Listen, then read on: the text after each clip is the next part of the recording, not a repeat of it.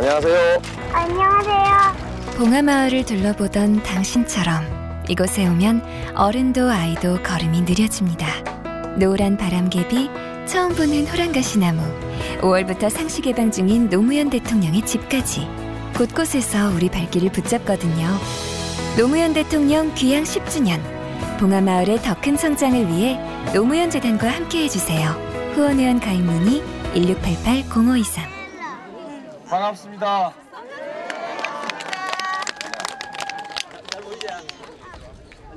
오늘 어린이날인데 아이들 고생시키려고 여기 데리고 오셨어요. 벽씨를 우리 어릴 때 뿌리던 거하고는 완전히 다르게 기계적으로 이렇게 하는데 저도 오늘 처음 봤어요. 그래서 아주 신기하게 하더라고요. 벽씨 뿌리고 묘판 만들고 나중에 이제 모내기도 기계로 하거든요. 그런데 그게 아주 볼만해요. 여러분, 아이들한테 그 바람이 많지요. 근데 이제 그 (1등을) 하길 바라지요. 예, 그렇습니다. (1등을) 하길 바라죠. (1등) 하면 좋고요. 우리 사회가 이제 그 경쟁에서 앞선 사람한테 더 많은 보상이 있는 사회입니다, 분명히. 그리고 또 더 힘이 들더라도 또 이제 그 좀 더 자기 하고 싶은 일을 할 수 있는 경우도 있죠. 예를 들면 대통령이란 직위하고 대통령 아닌 사람하고 어느 쪽이 더 행복할까요? 그래요. 그 고달프기로 말하면 대통령이란 직업이 해보니까 굉장히 고달프더라고요. 고달픈데 그래서 우리가 이제 그 인간 인생의 행복을 여러 가지 기준으로 말할 수 있는데 진짜 행복한가 이렇게 생각하면 대통령이 꼭 행복한 것만은 아닌 것 같아요. 그런데 이제 사람들이 그래도 아이를 낳으면 대통령이 될 수만 있으면 한번 됐으면 좋겠다는 생각을 하지요. 이제 사람이 그 생물체로서 하나의 생명으로서 살아남기 위해서 경쟁이 본능적으로 경쟁을 하게 돼 있습니다. 경쟁하지 않으면 살아남을 수 없으니까요. 유전자 시절부터 경쟁을 하거든요. 근데 그렇게 경쟁하기 때문에 사람들에겐 본능적으로 그 권력을 가지고 싶어하고 남을 지배하고 싶어하고 남 앞에 명예롭게 그 이름을 내고 싶어하고 그런 것이 있습니다. 있고 만일에 전 사회에서 그런 욕구와 동기를 다 없애버리면 아마 세상이 안 돌아갈지도 몰라요. 다 죽어버릴지도 몰라요. 근데 그 욕구가 이제 지나치면 또 이제 대단히 고달픈 사회가 되는 것이죠. 그래서 우리가 이제 그 항상 그 사이에서 우리가 갈등하게 됩니다. 좀 편하게, 안전하게, 여유있게 살고 싶다는 욕구와 좀 더 그 큰 재산과 큰 권력과 큰 명예를 갖고 싶어 하겠다 싶다는 이 욕구 사이에서 항상 충돌이 있는 것이죠. 근데 아이를 키울 때 이제 이런 것이 항상 이제 또 충돌이 생기는데 이제 지금 다 이제 그 적어도 남을 뭐 지배하지 못하더라도 남 앞에 꼭 지배하거나 지도자가 되지 않더라도 밀리지 않길 바라는 거 아닙니까, 그죠? 적어도 먹고 사는데 밀리지 않길 바라는 건데. 지금 우리가 가지고 있는 전체적인 사회의 다양성이나 생산력은 이제 그 한국의 수준과 이 다양성 이런 것으로 보아서는요, 자기 하고 싶은 거 하면 밀리지 않을 수 있는 수준으로 이미 우리가 와 있는 것입니다. 우리는 지금도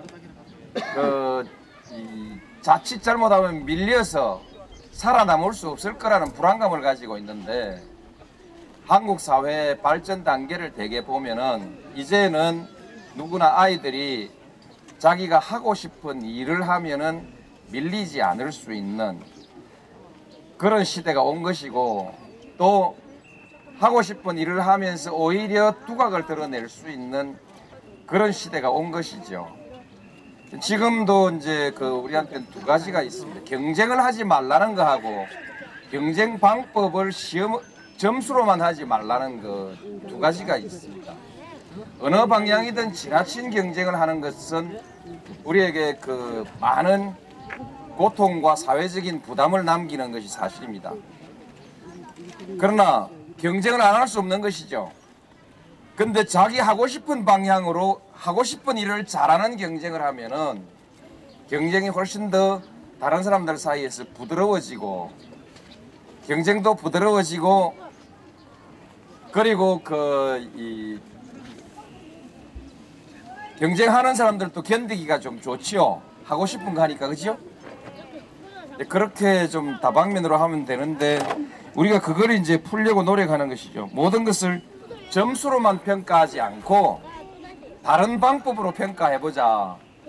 이것이 우리가 이제 사회적 합의를 만들려고 하는 것인데, 아직 그게 잘 이루어지지 않아서 지금 자꾸만 인류 대학교 몇 개가 아이들을 점수로 전부 평가해달라고 요구를 하는 것이죠. 아이들을 전부 점수로 평가해달라고 요구를 하는 것이고, 지금 우리 이제 또 교육을 하는 생각을 가지고 교육을 하는 많은 사람들은 점수로 평가하지 말고 아이들의 다양한 가능성을 가지고 평가하자. 그래서 그 양극단이 어디 있냐면은 옛날에 김영삼 대통령 시절에 종생부란 말이 나왔었죠. 종합생활기록부. 이제 그것이 대체로 학생의 아주 다양한 여러 가지 관심과 재능을 평가해주는 기록이죠. 그 기록을 하고, 근데 이제 그 기록을 남겨놓고 그 기록에 의해서 다양하게 여러 가지 가능성을 평가할 수 있게 대학으로 넘겨주면 대학에서 그것만 가지고 평가를 해보라는 거죠. 근데 이제 이 평가가 어려우니까 자연히 고등학교에서도 점수로 그냥 평가를 하려고 하지요. 그래서 이제 그 이름이 내신이라는 걸로 바뀌어 버렸습니다. 본신은 생활 기록인데 내신이죠. 내신이고, 그다음에 이제 고등학교, 중고등학교 성적을 점수를 그래도 믿지 못하겠다 해서 대학교에서 수능 시험을 만들어 달라고 하는 것이죠. 수능을 만들어 놓고 0.1점 차이까지 다 줄을 세워 달라고 요구를 하는 것이죠. 그러니까 이제 경쟁이 너무 심해지고, 그것이 우리 사회의 다양성을 죽이기 때문에 오히려 아이들한테도 장래에 도움이 되지 않고 우리 사회 전체로서도 생산력이 떨어진다고 해서 점수평가를 안 하도록 자꾸 하자고 하는 것이죠. 점수평가를, 점수를 내줘야 대학교에서는 이제 학생 뽑기 좋다는 것이고, 교육의 성과를 위해서는 점수평가를 안 하고 고등학교 선생님들이 평가를 해주는 대로 받으라는 것이 이제 수능 시험을 등급제로 하다든지 수능 시험을 자격제로 하자고 요구하는, 등수는 내지 말고 일정 수준까지만 평가하자, 이런 것들의 우리 사회 싸움입니다. 싸움인데 결국 우리가 이것을 못 넘어선 이유는요, 정부 때문에 못 넘어서는 것이 아니고 학부모들의 욕심 때문에 넘어서지를 못합니다.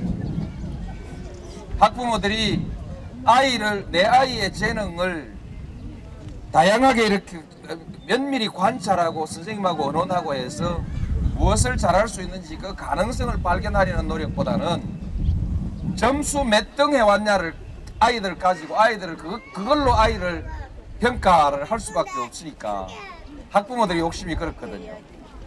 성적 몇 등이냐 몇 점이냐 이걸 가지고 계속 관심을 갖고 아이들을 공부시키다 보니까 학교에서 교육도 자연히 점수 위주로 시킬 수밖에 없게 돼 있죠.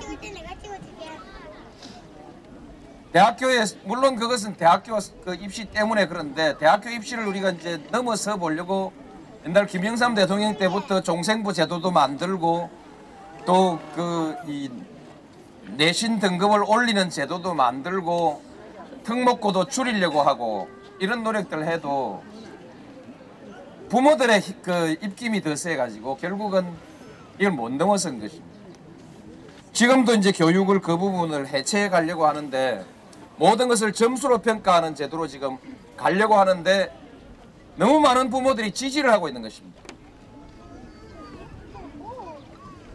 우리가 이제 그 이런 큰 사람을 경쟁은 불가피하지만 얼마만큼 경쟁할 거냐, 경쟁 방법을 모든 것을 점수로 평가하거나 모든 것을 권력으로 평가하거나 모든 것을 명예로 평가하는 그런 경쟁 방법이냐, 아니면 사람이 각기 자기가 좋아하고 자기가 가치 있다고 생각하는 것을 그 소중하게 생각하고 다양한 가치들을 펼쳐놓고 다양한 길로 경쟁할 거냐. 그 다음에 기왕의 그런 경쟁을 하면서도 그 모든 것을 그렇습니다. 점수 수치로 평가하는 거. 수치로 평가하는 경쟁을 할 거냐, 이런 것이 문제죠.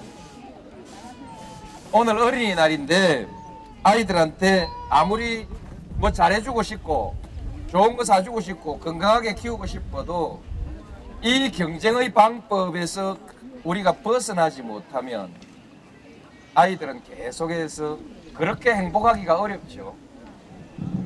시험에서 성공하는 학생들은 그런 대로 넘어가긴 하지만 고통스럽지만 넘어가는데, 시험에서 성공 못하는 사람들은 계속해서 학교에서나 집에서나 불행하죠. 그런데 그렇다고 해서 그 사람이 사회적 능력이 없느냐, 우리 사회 생산성이 나중에 부족할 거냐, 그렇지 않다는 것입니다. 여러분 주변에서만 한번 보세요. 꼭 공부 잘하는 사람이 공무원으로는 많이 가 있는 건 맞지만 그 사람들이 반드시 다 성공한 건 아닙니다. 오늘날 이 성공했다고 생각하는 사람들의 성적표를 전부 다 한번 공개해 봤으면 좋겠어요. 물론 제 성적표도요. 이 성적표를 다 공개해 보면 우리가 생각하는 것처럼 그렇지 않습니다. 앞으로는 더욱더 그렇죠. 더욱더 그렇고, 또 오늘 우리가 가지고 있는 성공의 기준이 우리만 해도 매우 단조롭습니다. 지금 자라는 아이들은 자기들이 생각하는 가치가 또 우리하고 다르거든요. 자유롭게 키우세요. 자유롭게 키우고 점수에 매이지 말고, 다만 마음대로 놀아라 이건 하지 마세요. 놀지만 부지런히 놀아야 됩니다. 놀이든 일이든 놀이든 공부든요. 그게 그건데, 놀이든 일이든 공부든 다 그게 그건데, 흥미가 없는 아이들은 좀 곤란해요. 뭐든지 흥미가 없거나 의욕이 없는 아이들은 곤란하거든요. 그러니까 노는데 아주 흥미가 있으면 아무 문제가 없어요. 놀이에 아주 흥미가 있으면 결국은 이 관심이 있고 흥미가 있는 아이들은 다른 일에 관심을 바꾸면 아주 무서운 또 능력을 발휘하기 때문에 매사에 관심이 있고 호기심이 있는 아이들 키워요. 호기심이 있고 뭔가 하려는 의욕이 있는 아이들. 그렇게 이제 그 아이들한테 관심과 호기심과 의욕, 이런 동기를 부여할 수 있으면 좋죠. 때려주기도 하기 싫은 일을 절대 강요하지 마세요. 점수가 좀 나빠도 괜찮습니다. 점수 나쁘면 앞으로는 아마 그럴 겁니다. 점수 나쁘면 학교 그만두게, 학교에 적응 못하면 학교 그만두게 하고 다른 대안학교도 가고요. 집에서도 아이들 키우고 이렇게 합니다. 그렇게 한다고 절대 나고 한다고 달아날 수는 없는 것입니다. 본인한테 너무 스트레스를 많이 주는 것보다는 자유롭게 키우는 것이 좋은 것이죠. 요즘 우리가 이제 유학을 아이들을 참 많이 보내는데 영어를 잘하게 하기 위해서 보내는 사람들도 있죠. 오래 가 있지 않을 거니까 저는 뭐 갔다 와도 상관없다고 생각하는데요. 그보다 더는 아이들이 교육 환경에서 아이들의 자유가 너무 없어서 내 아이만은 자유롭게 키우고 싶다 그래서 유학 보내는 사람들도 아마 태반일 거예요. 정확하게 한번 조사를 해볼 일인데 제가 그걸 대통령이 있을 때 조사를 못 해봤습니다. 지나고 생각해보면 참, 아, 놓쳤구나. 정확하게 유학의 동기가 뭐냐를 알아야 그 유학에 대한 대책을 세울 수 있는 것이죠. 영어 유학이 많긴 많죠. 근데 그 많은 것 중에서 대학교를 졸업하고 더 공부하러 가는 경우 아니고는 아이들이 자유로운 환경에서 자유롭게 공부하기 위해서 공부시키려는 욕심으로 보내는 경우가 참 많이 있습니다. 한국의 경쟁 환경 때문에 그런 이제 보내는 경우가 많이 있죠. 하여튼 그 교육 정책은 참 어려운 것이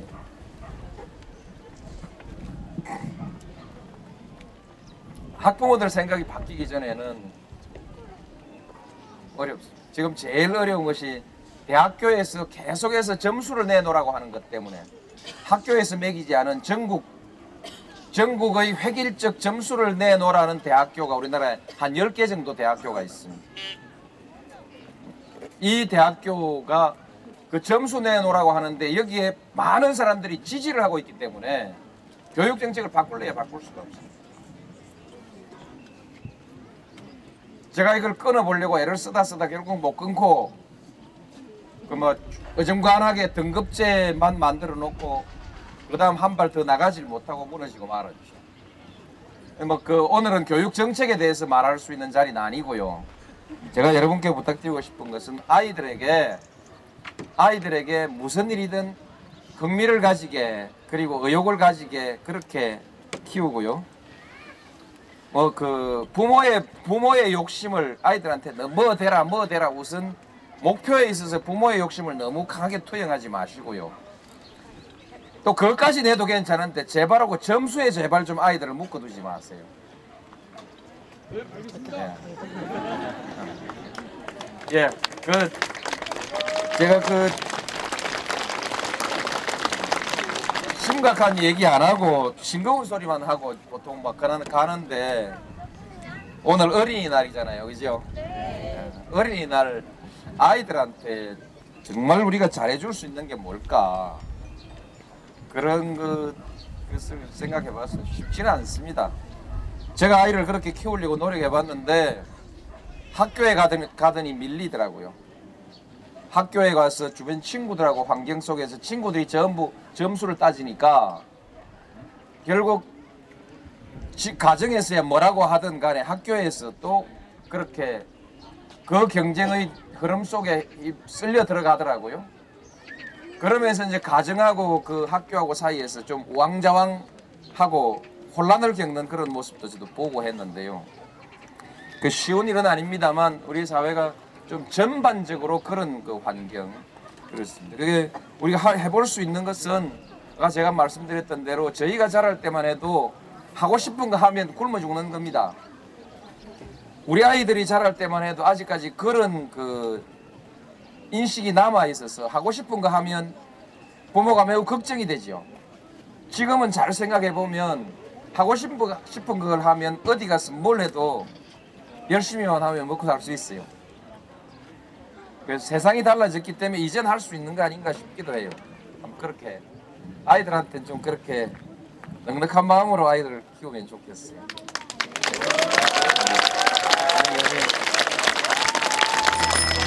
안녕하세요. 안녕하세요. 봉하마을을 둘러보던 당신처럼 이곳에 오면 어른도 아이도 걸음이 느려집니다.